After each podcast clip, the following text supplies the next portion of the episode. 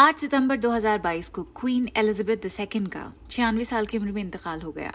लेकिन हिंदुस्तान में और बाकी उन कंट्रीज़ में जिन्हें ब्रिटिश क्राउन ने कॉलोनाइज किया था, उनके लिए भी क्वीन का जाना बहुत मायने रखता है, क्योंकि ब्रिटिश राज ने जो लेगेसी छोड़ी है, वो तो आप और हम कभी नहीं भूल सकते ना। इसीलिए आज इस पॉडकास्ट में अंग्रेज़ी हुकूमत के खिलाफ किस तरीके से लोगों ने लिखा था, शायरों ने लिखा था, और एक बहुत ही तवील नज्म आपको सुनाने वाली हूँ। Hey there, you're listening to The Quint.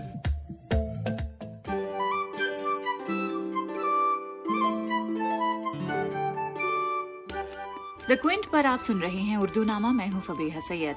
अपनी लाइफ टाइम में पहली बार किसी रॉयल्टी का गुजरना हम देख रहे हैं। वैसे तो इनसे पहले भी रॉयल्टीज का इंतकाल हुआ है लेकिन मलका का जाना यूँ भी बड़ी बात है because she was the longest training British मॉनक and the second longest मॉनक of all time उनसे पहले और तख्त पे सबसे लंबा टिकने वाले थे Louis the fifteenth of France, जिनकी पाँच साल की उम्र में ताजपोशी कर दी गई थी।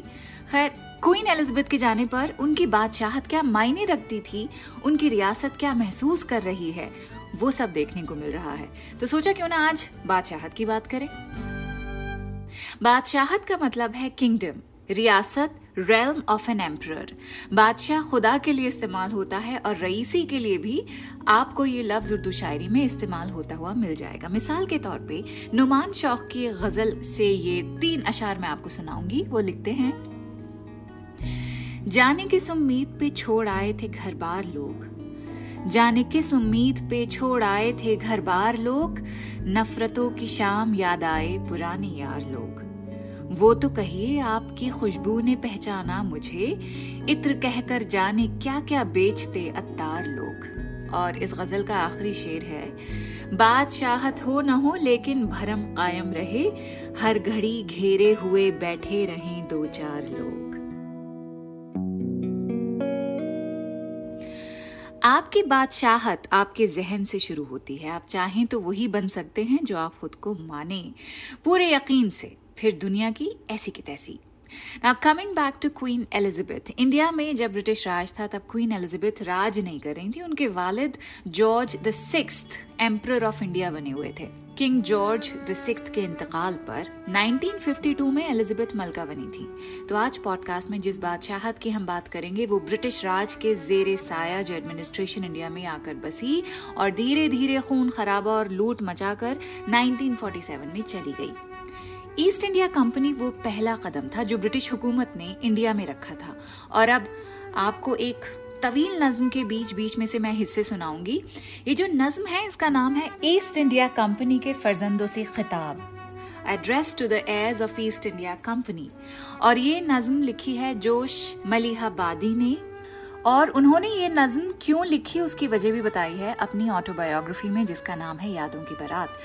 जोश उसमें लिखते हैं कि 1939 में उन्होंने रेडियो पर लखनऊ के ब्रिटिश गवर्नर की एक स्पीच सुनी थी, जिसमें वो जर्मनी, जापान और इटली की एक्सेस पास के खिलाफ जो अलायंस थी, उसे ज्वाइन करने के लिए इंडियन से अपील कर रहे थे, हिंदुस्तानियों से रिक्वेस्ट कर रहे थे। और इंडियन से ये रिक्वेस्ट करते हुए उन्होंने कहा कि अलायंस को ज्वाइन करना एक वाहिद तरीका है to save humanity from that barbarian Hitler Josh ने उस किताब में बताया कि ये रेडियो स्पीच सुनने के बाद उन्हें बहुत गुस्सा आया और उन्होंने सिर्फ़ पंद्रह मिनट में नज्म लिखी है। गुस्सा अंग्रेज़ों की हिपोक्रेसी पर आया। अंग्रेज़ हिंदुस्तान में तो ह्यूमन राइट्स की ऐसी की तैसी कर रहे थे और जर्मनी में जो खून खराबा हिटलर कर रहा था उस पर ह्यूमैनिटी को बचाने का ख्याल अंग्रेज़ों को जब आया तो बात कुछ हजम नहीं हुई। खैर, बरतानिया के बादशाहत के खिलाफ जोश की नज्म अब मैं आपके लिए पढ़ने जा रही हूँ। काफ़ी लंबी है ये पोम इसीलिए बीच बीच में से इसे पढ़ूँगी, ठीक है? जोश लिखते हैं। किस जबान से कह रहे हो आज तुम सौदागरों? दहर में इंसानियत के नाम को ऊँचा करो। तंज है अंग्रेज़ों पर जोश का कि ए सौदागरों ए ट्रेडर्स तुम दहर में, यानी दुनिया में इंसानियत का नाम ऊँचा करने की बात किस जबान से कर रहे हो? क्या मुँह है तुम्हारा ये कहने के लिए कि जबकि उसी इंसानियत के चिथड़े तुमने हिंदुस्तान में उड़ाए हुए हैं, अब तुम्हें ह्यूमन राइट्स की बात आ रही है ह्यूमैनिटी की बात याद आ रही है? आगे लिखते हैं।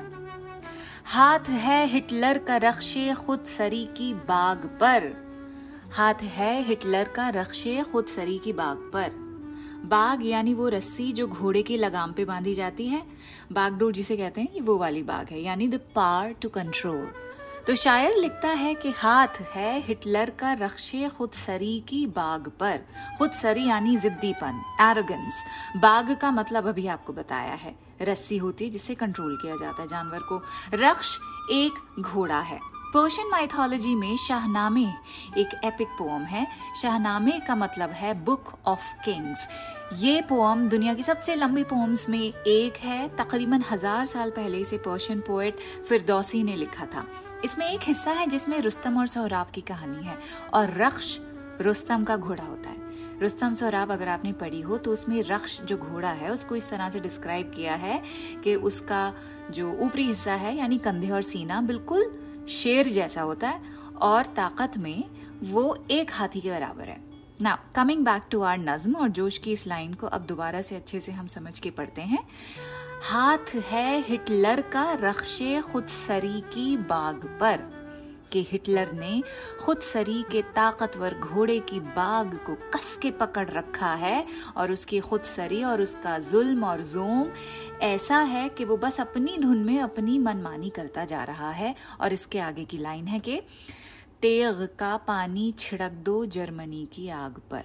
तेग यानी तलवार। हाथ है हिटलर का रक्षे खुद सरी की बाग पर। तेग का पानी छिड़क दो जर्मनी की आग पर। सख्त हैरान हूँ कि महफिल में तुम्हारी और ये ज़िक्र?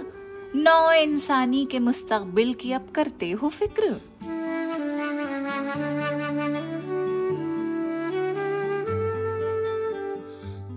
शायर इसमें अपनी हैरानी ज़ाहिर कर रहा है कि अंग्रेज़ों तुम्हारे मुँह से ना ये बातें मुझे बहुत ही हैरान करती हैं कि नौ इंसानी, यानी ह्यूमन स्पीशीज के मुस्तकबिल की तुम फ़िक्र कर रहे हो।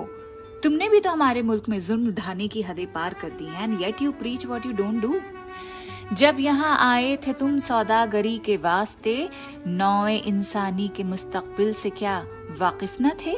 हिंदियों के जिस्म में क्या रूह आज़ादी न थी? सच बताओ, क्या वो इंसानों की आबादी न थी? अपने जुल्म बेनिहायत का फसाना याद है? कंपनी का फिर वो दौरे मुजरिमाना याद है?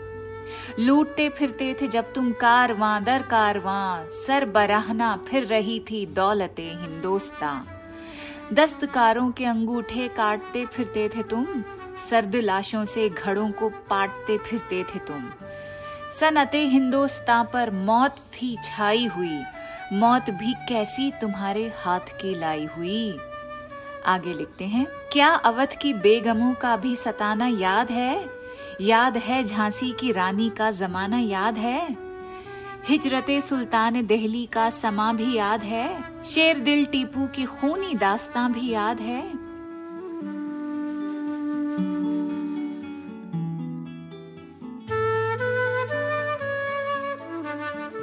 फिर जो जो सानेहा अंग्रेज़ों के हाथों हिंदुस्तानी अवाम पर गुजरा, वो सब जोश गिनवाते हैं और उसके बाद लिखते हैं, सच कहो, क्या हाफजे में है वो जुल्म बेपना हाफजा यानी मेमोरी सच कहो, क्या हाफजे में है वो जुल्म बेपनाह? आज तक रंगून में एक कब्र है जिसकी गवाह। जहन में होगा ये ताज़ा हिंदियों का दाग भी, याद तो होगा तुम्हें जलिया वाला बाग भी। पूछ लो, इससे तुम्हारा नाम क्यों ताबिंदा है? ताबिंदा यानी चमकदार। तो शायर अंग्रेज़ों से कह रहा है कि पूछो कि तुम्हारा नाम रंगून और जलिया वाला बाग से क्यों जुड़ा हुआ है? क्यों तुम्हारा नाम इतने प्रोमिनेंस के साथ चमकता है जब भी इन हादसों की बात करते हैं? So ask why is that so पूछ लो, इससे तुम्हारा नाम क्यों ताबिंदा है? डायरे गुर्गे दहन नालूद अब भी ज़िंदा है। जनरल डायर को शायर याद करता है। डायरे गुर्गे दहन आलूद तोड़ के समझते हैं। गुर्ग यानी भेड़िया। दहन का मतलब है माउथ। आलूद मीन्स पोल्यूटेड आलूदगी पर एक एपिसोड भी किया था पोल्यूशन के ऊपर। तो आलूद, आलूदगी के बारे में और तफसील से समझना चाहते हैं तो उर्दू नामा का वो एपिसोड ज़रूर सुनिएगा। खैर, शायर उन हादसों ही को याद करते हुए कहता है कि वो इवेंट्स जनरल डायर के मुँह से निकले फरमान के कॉन्सिक्वेंस थे। मानो ऐसे, जैसे कि भेड़िए के मुँह से कटे हुए जख्म इन्फेक्ट हो गए हों और आज तक इन्फेक्टेड हैं। उन हादसों की टीस अब भी उठ उठ के होती रहती है।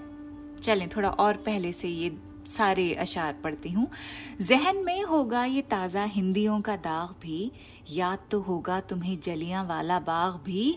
पूछ लो इससे तुम्हारा नाम क्यों ताबिंदा है? डायरे गुर्गे दहन आलूद, अब भी ज़िंदा है।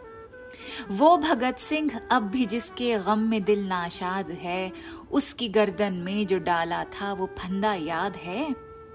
अहले आज़ादी रहा करते थे किस हंजार से? हंजार यानी तरीका, शैली, रास्ता।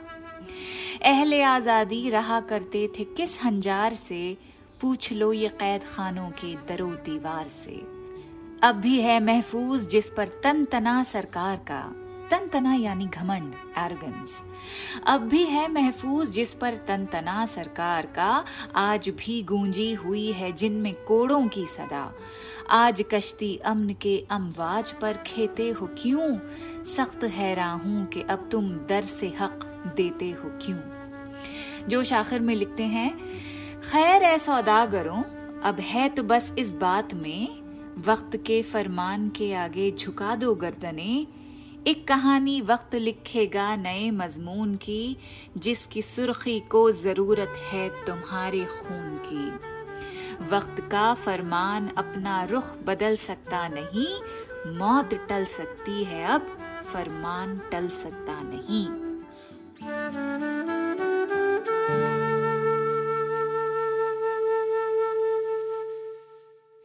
जोश की इस नज़म को स्कूल से पढ़ती आ रही हूँ, जब भी पढ़ती हूँ, नई सी लगती है। तो सोचा क्यों ना आज आपके साथ ये शेयर किया जाए। तो बादशाहत, यानी ब्रिटिश क्राउन के खिलाफ जोश जैसे बहुत सारे शोरा हैं जिन्होंने लिखा है। खास करके emperor of India George the six के रजीम के खिलाफ उर्दू में मिर्ज़ा गालिब ने लिखा है उनके शागिर्द। अल्ताफ हुसैन हाली इनकलाब जिंदाबाद का स्लोगन देने वाले हज़रत मोहानी ने लिखा है, ब्रिज नारायण चकबस्त अल्लामा इकबाल और बिस्मिल अजीम आबादी के अशार जबान पर फ़ौरन आ जाते हैं, जब भी ब्रिटिश राज के खिलाफ जो पोएट्री लिखी गई उसके बारे में हम सोचते हैं। जब भी स्ट्रगल फॉर इंडिपेंडेंस की बात करते हैं, तब तब इन सभी पोएट्स के जो लिखे हुए कलाम है वो याद आ जाते हैं और सबसे पहले अजीम आबादी का जो शेर है वो जबान पर आता है। सर फरोशी की तमन्ना अब हमारे दिल में है। देखना है ज़ोर कितना बाजुए कातिल में है। बादशाह एक ही है और वो है खुदा। लेकिन ज़मीन पर बादशाहत बैरूनी हो या अंदरूनी हो, अगर ऑपरेशन उसका मिजाज है तो आवाज़ तो उठानी पड़ेगी। और आवाज़ क्या है, उस पर भी उर्दू नामा का एक एपिसोड है। फ़िलहाल ये बात याद रखिएगा कि किसी पे किसी की बादशाहत जायज़ नहीं, अलावा खुदा के। लेकिन एक और चीज़ आपको याद रखनी है। एक नहीं, तीन चीज़ें याद रखनी है इसके अलावा। वो ये कि बहुत सारे एक्साइटिंग पॉडकास्ट क्विंट पर अब आप सुनने वाले हैं। तो क्विंट की वेबसाइट आप फॉलो करते रहिए। प्रतीक गांधी को अगर आपने देखा था मॉडर्न लव मुंबई और स्कैम 1992 में तो उनका एक इंटरव्यू भी होने वाला है। एंड उर्दू नामा के अगले एपिसोड में देवानंद को हम ट्रिब्यूट देने वाले हैं। ट्वेंटी फोर्थ ऑफ़ सेप्टेम्बर तो ज़रूर सुनिएगा वो एपिसोड भी। फ़िलहाल अपना ख्याल रखें। अगले हफ़्ते मिलते हैं आपसे। खुदा हाफिज।